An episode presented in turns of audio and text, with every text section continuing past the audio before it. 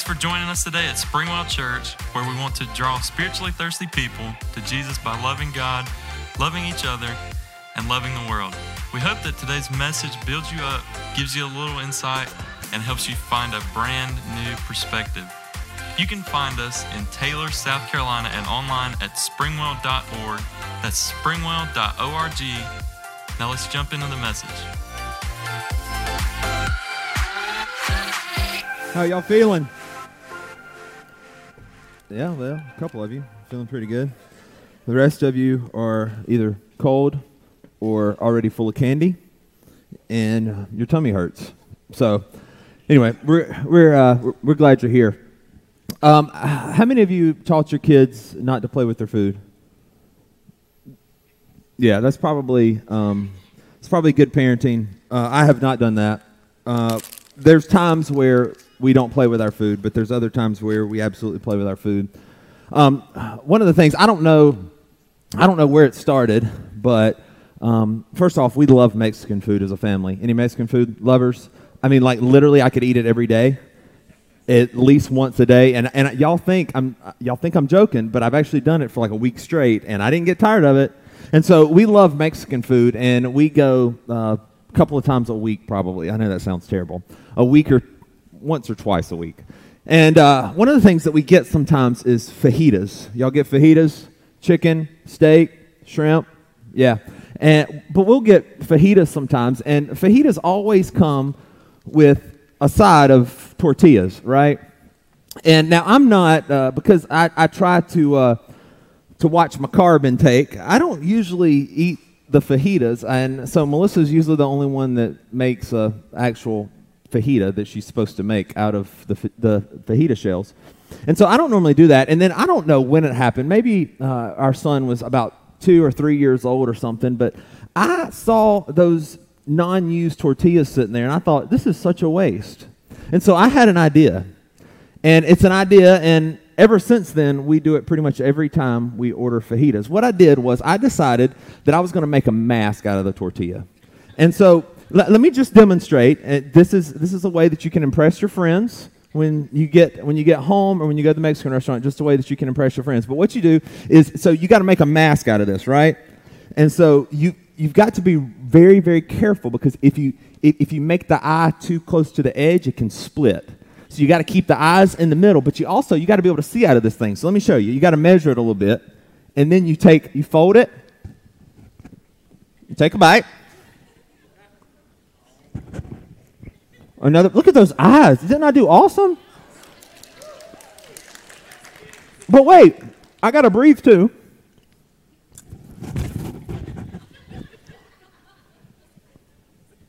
That's not a nose, that's a mouth. Maybe I. Uh, uh. Before, before long, to end up eating this whole stinking tortilla. And so, what we do is we'll make what we call tortilla man. What do y'all think? And on, on occasion, we'll make Tortilla Man, and I'm not going to do this again, but he'll make Taco Boy. So what we do is Tortilla Man and Taco Boy are they're they're pretty big enemies, and they're against each other. Now we make we make this little mask, and it's not necessarily a good mask, right? I mean, Riley knows that daddy is still behind this tortilla. And by the way, we do not eat this tortilla after putting it on our face. These tortillas are for play only. And, but Riley knows that this is not some superhero behind this mask, that it's actually dad. And I know that Taco Boy is not Taco Boy, it's actually Riley. But what it does is, is it makes a mask. Now, it's not a very good mask, it's not a very good disguise, but it's a mask nonetheless. Did you know that? Satan also uses mask. Satan's goal in our lives is to disguise himself so that we will fall captive to his plans for our life and we will miss what God has for our lives. Satan is tricky, and his goal in our lives, whether you're a believer or not, so don't tune me out if you're not a believer in, in Jesus, whether you're a believer or not, Satan's goal in our lives is to work without us knowing it. And so what he does, and especially right now, what I think he's doing in culture, is he's trying to blur the lines between right and wrong. Have y'all noticed that? And so, if he can kind of kick out the line between right and wrong, then we won't know which side to stand on. There's, there's a lot of things in our culture right now where what, what, he's, what he's doing is, is he's trying to portray everything as if it's been done in love and acceptance, but at the end of the day, the system will fall apart on itself because there is no right and wrong. And so we hear, live your truth, right? Live your truth. You do you. You believe what you want to believe. The problem with that is that if we're all living our truth, well, what happens when your truth and my truth collide? And so Satan wears a mask. He disguises himself to try to convince us that it's okay if we move a little bit outside of the box because that line isn't clear anyway. He, he, he, tries to disguise himself. He wants to turn people against other people. And this isn't just those people outside of the church, but this is us inside the church. He wants to turn us against each other based on our race, based on our age, based on the things, the political views that we hold. Satan disguises himself and wants to turn people against people. He wants to bring depression. He wants you to continually compare yourself to the person beside you or the person that you see on social media. And he wants to disguise himself as you're just trying to keep up. He wears a mask. He tries to disguise himself. He wants to move you ultimately outside of what he knows is God's best for you. And so he wears he wears mask to disguise, to get in, to slither in and disrupt the thing that God really has for you. Today, I want to expose Satan for who he really is.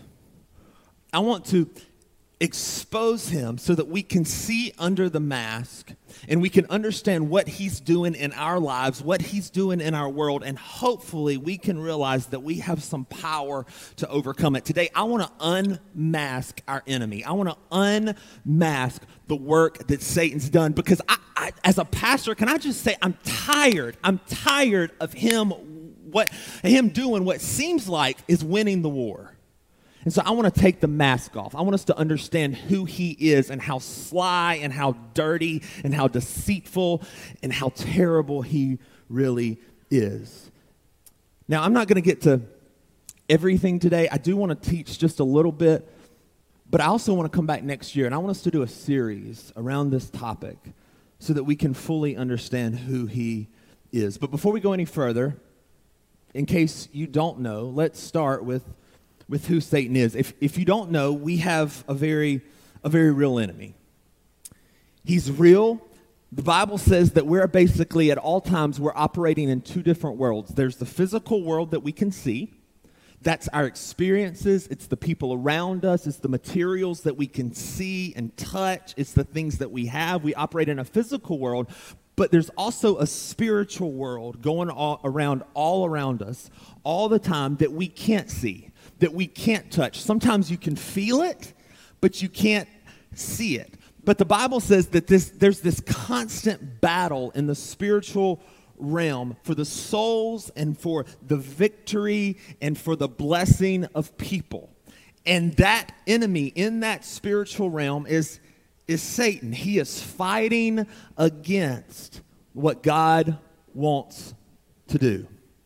The Bible says that Satan was at one time an angel. He was God's one of God's top ranking angels, in fact. Angels are created beings, they're created just to be angels. And at one point, Satan was one of God's top angels. The Bible says that his, his name as an angel was Lucifer, which means star of the morning. And so, Satan, being one of the angels that would surround God's throne, a top ranking angel, one day decided that he was going to get prideful. That God shouldn't receive all of the worship. Instead, he should get some for himself.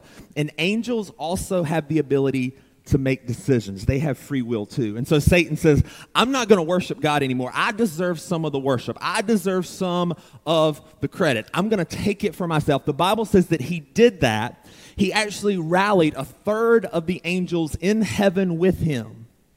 And when this happened, God literally made Satan and these demons fall. He basically kicked them out of heaven. And so that's where Satan and demons come from. And so they're, they're kicked out of heaven. Satan, all of a sudden, evil presents itself into this spiritual realm and eventually in this physical realm. And now there's a constant battle going on. So now, once he's kicked out, Satan's name becomes Satan, which means accuser.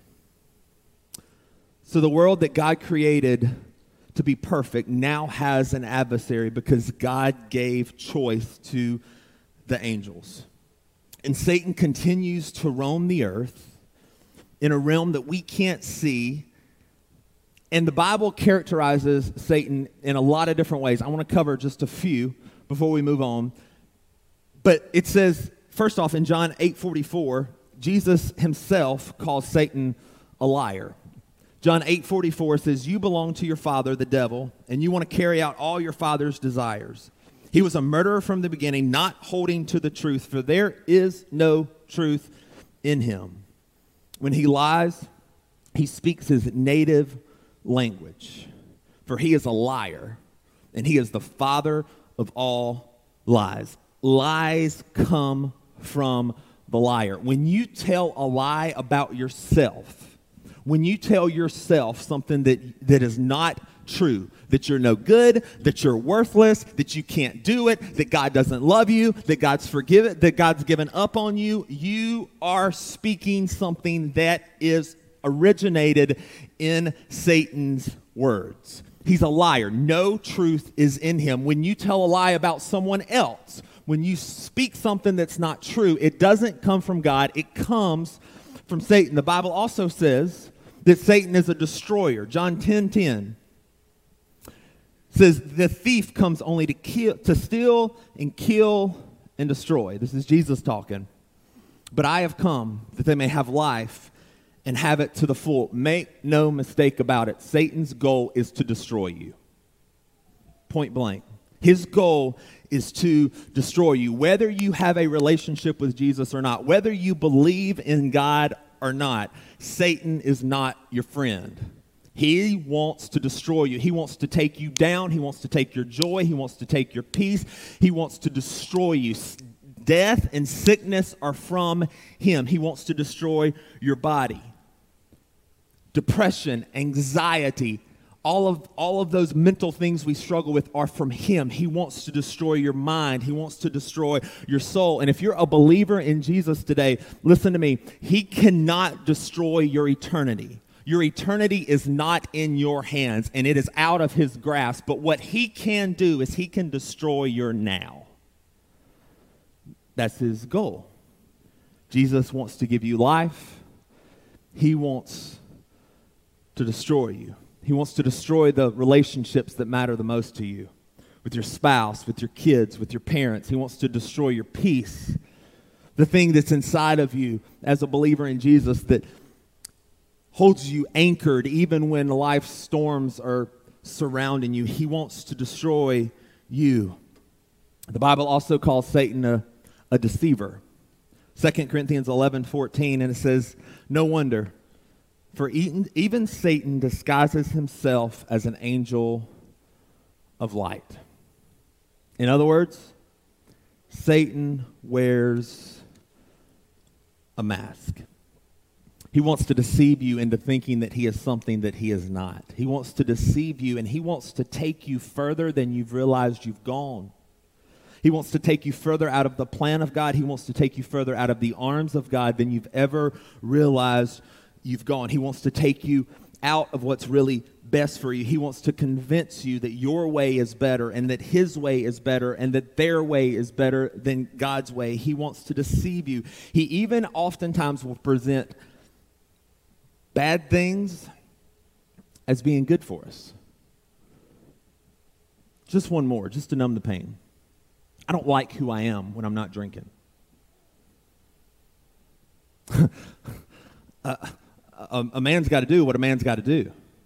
And so he'll present these little things that are meant to, to deceive you. And he'll even sometimes he'll take part of the truth and twist it into his, his own agenda. And so he'll take the fact that, yes, I'm a sinner, and he will convince you that you are a worthless person. He's a deceiver.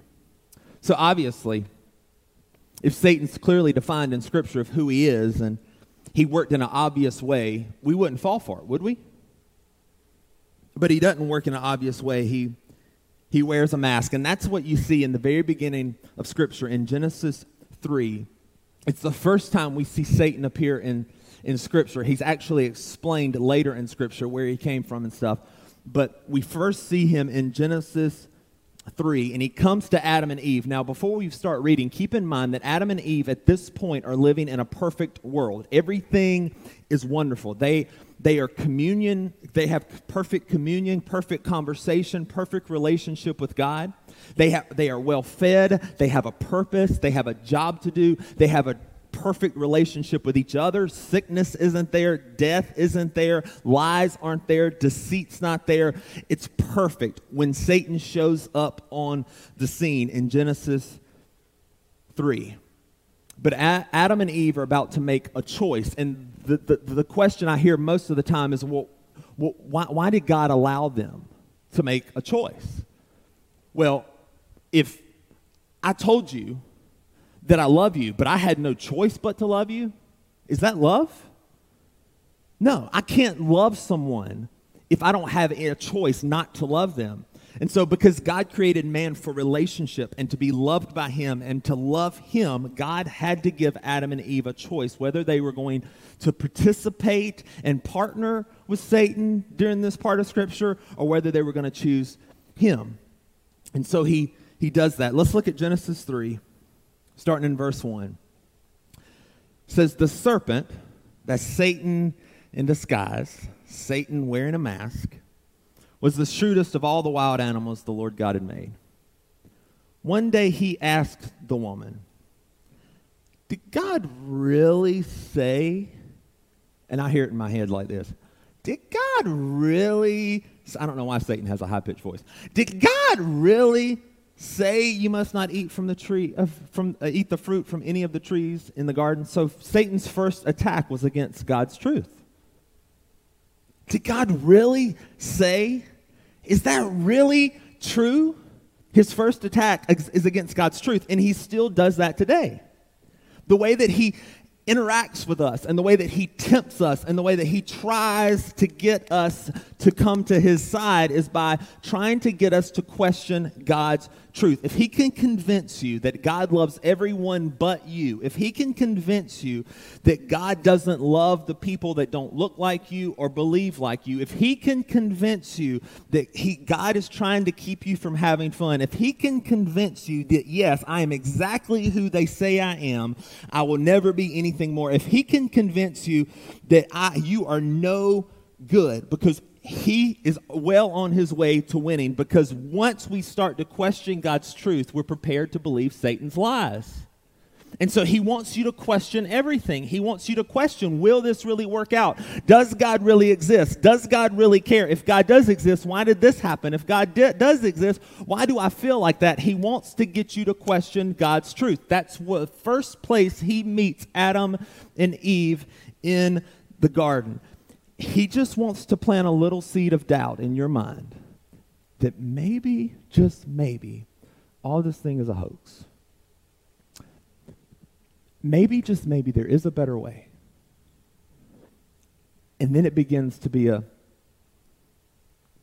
a slow journey away from what God really wants for you and the best that He has for you. It's the way it happens it happens slow. He wants to take you further than you realize you're going. It's like bowling a frog, right? You don't put a frog in a pot that's already hot because he'll hop out. But instead, you put him in there, and at first, he just kind of thinks he's taking a bath. It feels pretty nice, doesn't it? It feels pretty nice doing your own thing. You've been trying to be a goody good for a long time. Feels pretty nice flirting with her. Feels pretty nice flirting with him. And then the heat gets turned up little by little by little. And before you know it, because you were willing to take a step over here and doubt God's truth, you're a bold frog. It's the way he works. Little, little by little. Adam and Eve are clueless about who this is that's speaking to them. And this is what Eve says in response. Verse 2 says, She says, Of course, we may eat, from, eat fruit from the trees in the garden. The woman replied, It's only the fruit from the tree in the middle of the garden that we're not allowed to eat. God said, You must not eat it or even touch it. If you do, you will die. So, right here, Eve is already misquoting what God told her. God didn't tell her not to touch it. He told her not to eat it. Do you see how she's slowly moving away from God's truth, from what God really said? He's already got her. And then Satan puts on the mask. Verse 4. He says, You won't die, the serpent replied to the woman. God knows that your eyes will be opened as soon as you eat it, and you will be like God, knowing both good and evil. Satan puts on the mask of doubt. The mask of doubt. He's trying to get Eve to doubt who God is and what he, what he told them.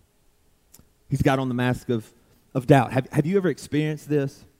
And I'm not, I'm not just talking about asking yourself and doubting, does God exist? But I'm talking about, have you ever doubted that his way really is the best way? Have you ever doubted that he really does have your good at the forefront of his mind? Maybe, maybe you've been trying. You've been, you've been trying to, to do things better. Like you've been trying to live the life. Like you knew something was missing.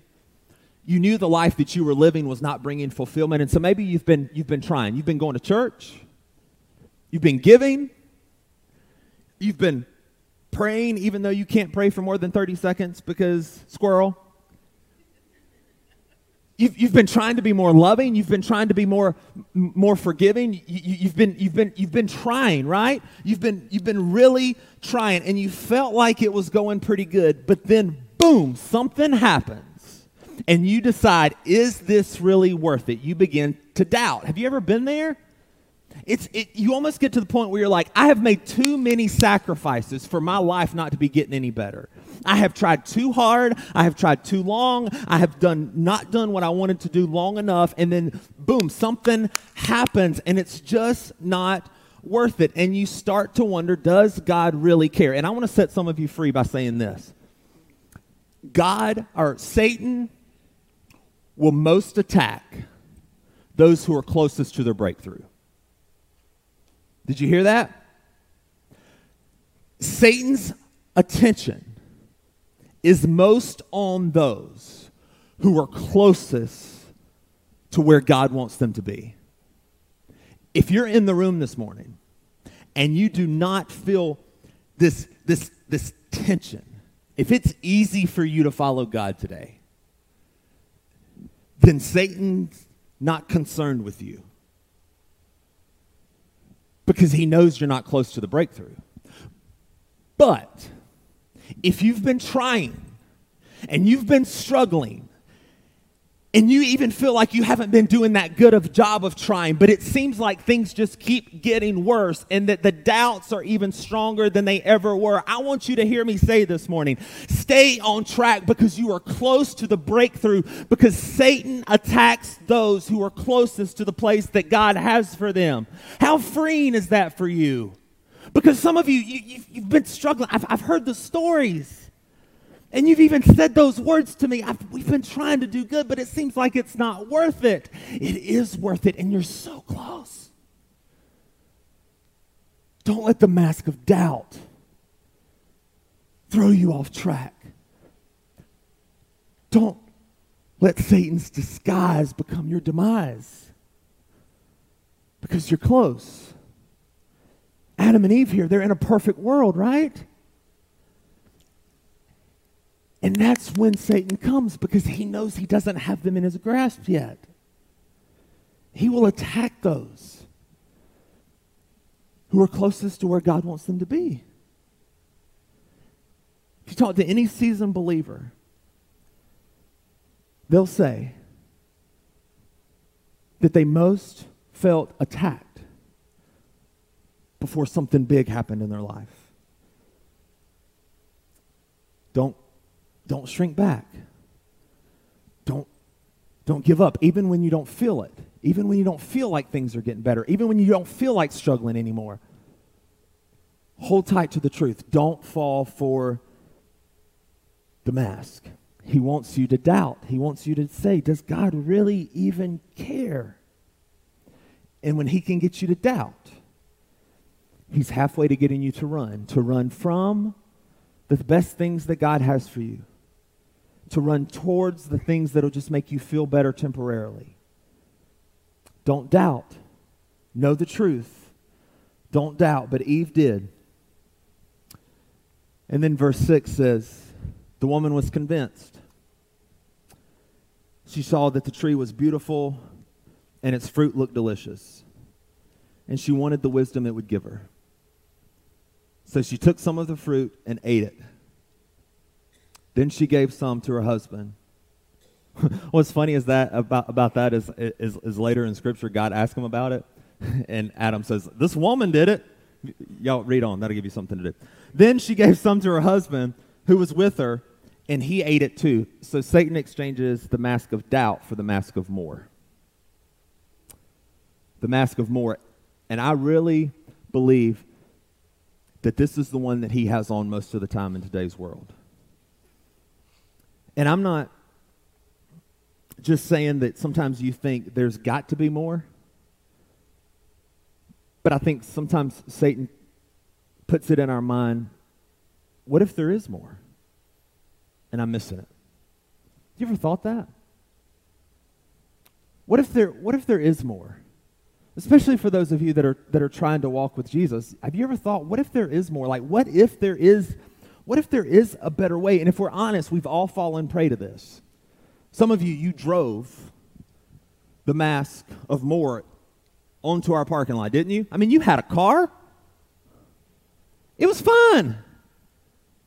But then something just didn't quite feel right in your in your in your spirit, in your soul, and you thought, I got an idea. Go buy a new car. It'll make me feel better. Heated seats. It's about winter. My rump will feel much better. And so you bought something you could barely afford that just caused more stress. Do you see how Satan works? Some of you, you're living in this. The house that you bought, the housing market's booming. Could never get more for our house. Well, you probably never pay more for your house either, right? And you felt like there was something missing. You felt like something was missing in your home. You felt like there was something missing with your relationship with your spouse, with your kids, and you thought, if we just buy a new house, we can start over. Some of you have had marriages end because of this, haven't you? Because you were married for a long time and you started wondering, what if somebody can better meet my needs? It's the mask of, of more. It's, it's us wondering if there's more out there, I don't I don't want to miss it. Let's be honest, we live in a world that makes more look better, don't we? That makes the lies, the disguises of Satan look good. The whole live your truth thing, that sounds good, right? Well, heck yeah, I'm going to live my truth. Then I'm going to do what I want to do. Or the whole you do you thing. You do you, even if you are being a jerk to everybody else.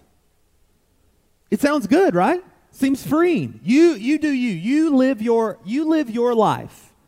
It sounds good.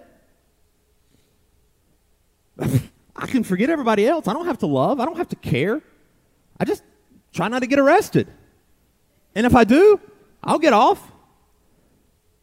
It sounds pretty good, this life of more. It, it sounds pretty good. Like, I, I might as well do it. Might as well have fun while I'm here. Life is short, right?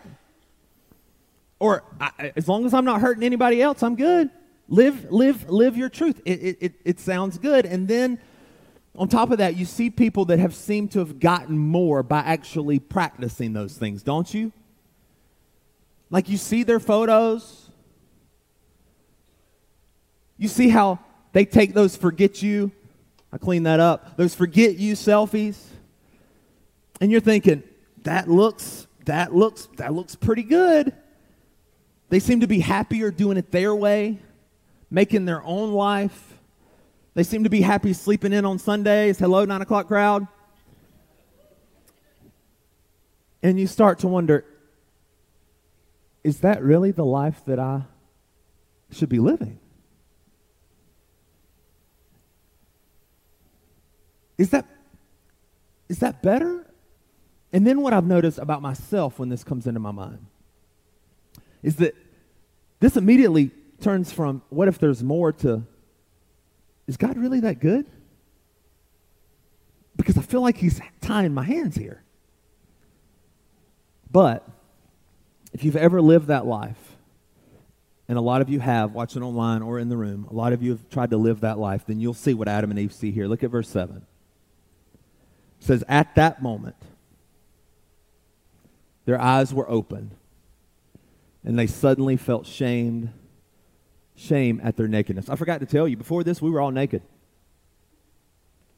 All right, I'll keep going. So they sewed fig leaves together to cover themselves. If you've ever tried to live that kind of life, what you'll find is at the end of the day, it leaves you shameful and exposed. You're ashamed of how you treated those people you're exposed to the fact that, yeah, it felt good for a little while, but that there's something missing inside of me because it's all gone now and now I got to do something else. I got to buy something else. I got to see some, something else. I got to hook up with somebody else because it just didn't last. You'll, you'll, you'll, you'll, be, you'll be exposed to your past. You'll be exposed to the, to the junk that's inside of you that you just can't get rid of. You'll be exposed to that feeling of fleeting happiness and that you'll be exposed to the emptiness inside of you. If you've ever tried it, you understand. Like, yeah, I tried it that way, but there's nothing sustainable there. There's nothing to hold me over. You'll be exposed to the consequences of your choices, like Adam and Eve are about to be. You'll be exposed to who you really are, deep down inside without being identified as one of God's children. You've tried that, if you've fallen for those masks, the mask of doubt or the mask of more, you will eventually feel exposed. But if you've ever fallen victim to ma- Satan's mask, there's good news. Look at the end of Genesis chapter 3. Verse 21, it says, And the Lord God made clothing from animal skins for Adam and his wife. Sounds really simple, doesn't it? They were naked, of course he did. But I want you to understand the weight of this knowing what we know in 2021, I want you to understand the weight of what God just did here. They fell for Satan's mask, for his disguise. They felt exposed and ashamed. So then they tried to cover themselves with fig leaves. They tried to do it. They, they, they, tried to be good enough to make everything feel okay. They, they tried to do enough to make the feeling go away of their, of their, of, of their shameful acts and, and, and they're feeling exposed. They tried to do it on themselves. And then God comes in and makes a sacrifice so that they could truly be covered once and for all. And the beautiful part about this is, is that most scholars believe that this animal that was killed to make to use the skins to cover them was actually a lamb. You see, Satan has a plan. Satan has these masks that he tries to wear, but God had a plan the entire time.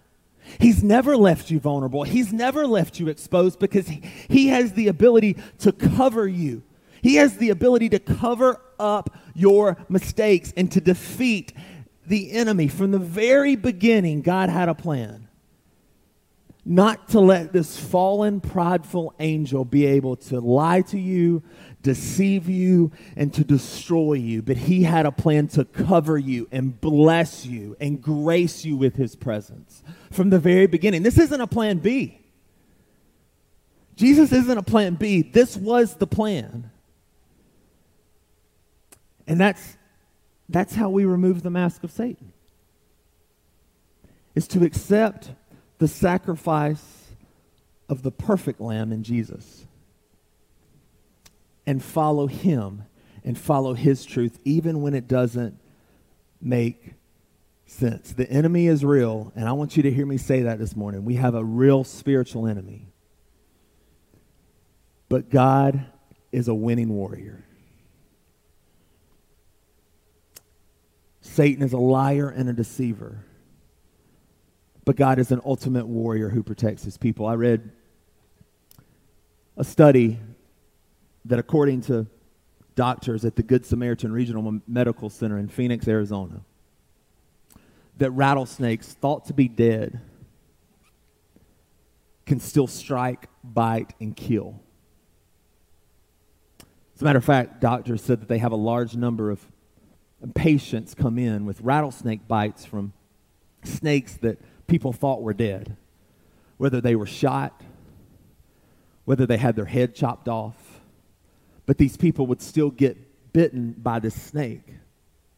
And what they said was that a rattlesnake still has an impulse inside of them and venom inside of them and can still bite, strike, and kill for up to 60 minutes after you assume that they're dead. And I started thinking, isn't that like Satan? Satan, Satan is, is a dead foe, isn't he?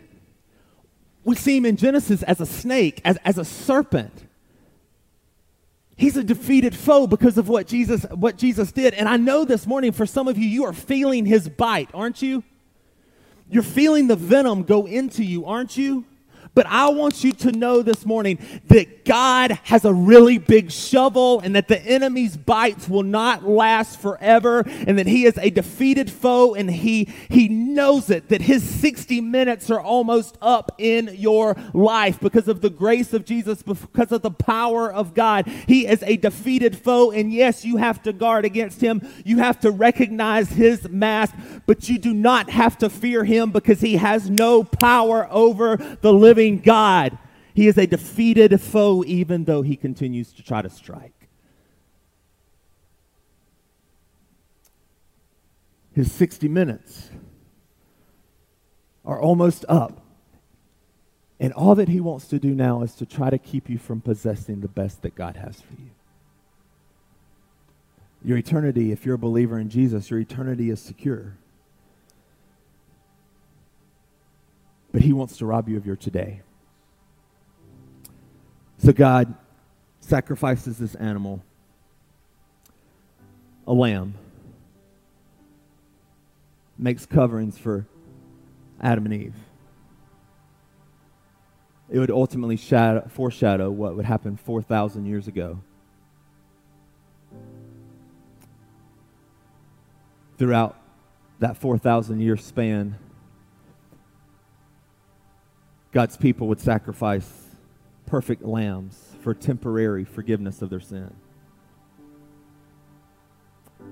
Until 4,000 roughly years after this story, Jesus comes on the scene and he's called the spotless lamb.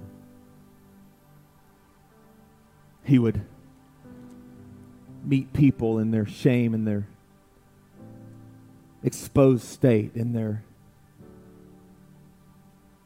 nakedness.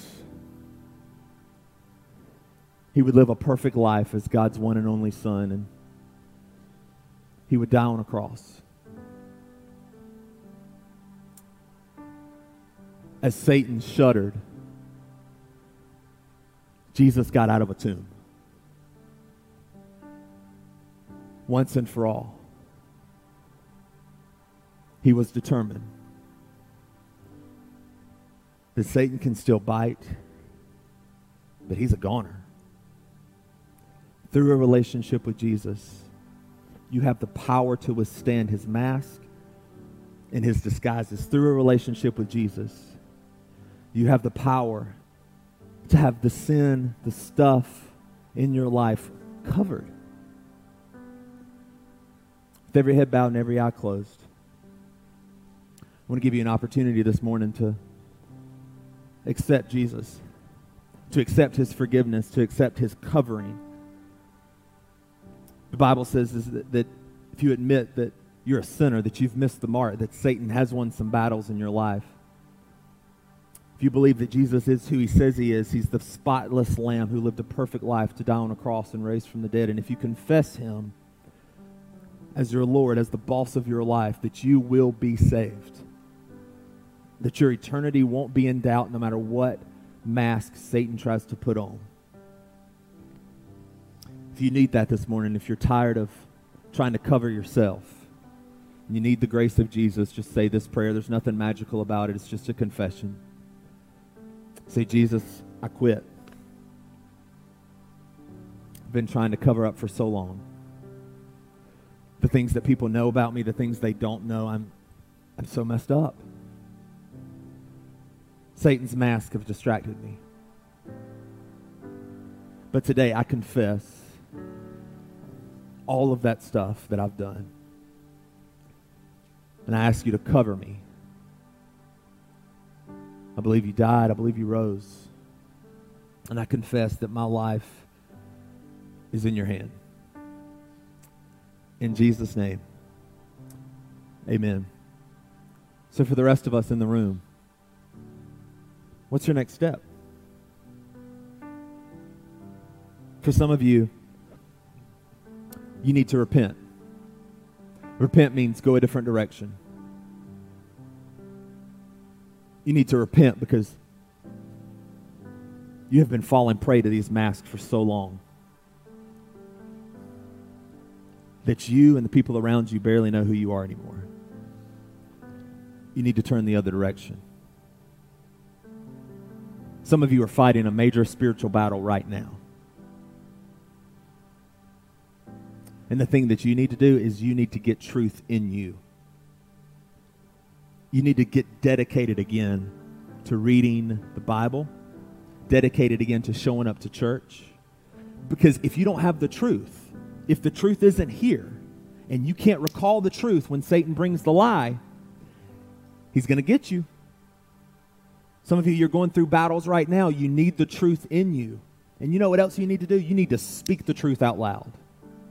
You need to tell Satan that he is a defeated foe. You need to tell him that he can't have his way with you anymore. You need to ex- tell him that he is exposed, that you know exactly what he's doing, that you're not going to run that direction anymore.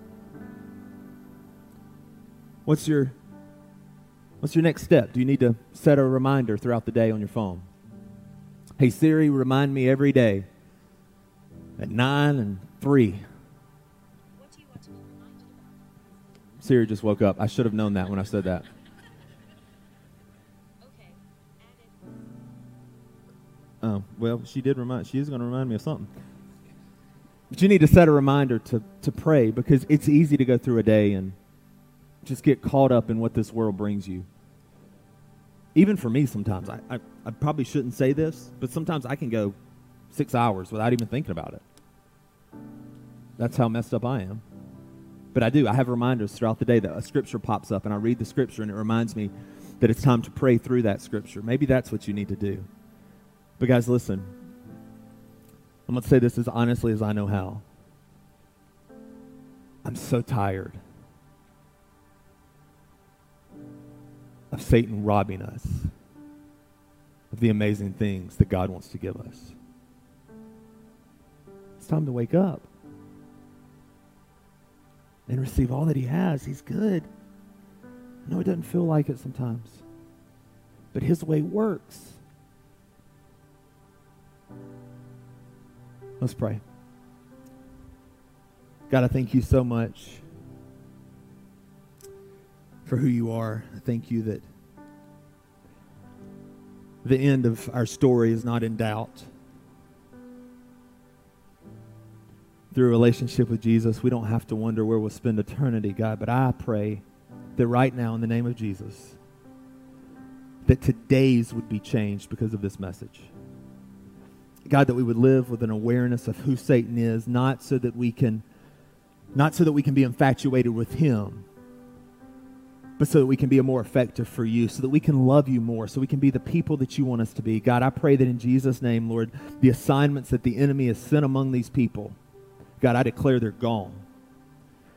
Satan, we speak directly to you and we declare that you are a defeated foe. We remind you of your future, that your head is severed, and these people, me and these people, are going to follow Jesus. Get away.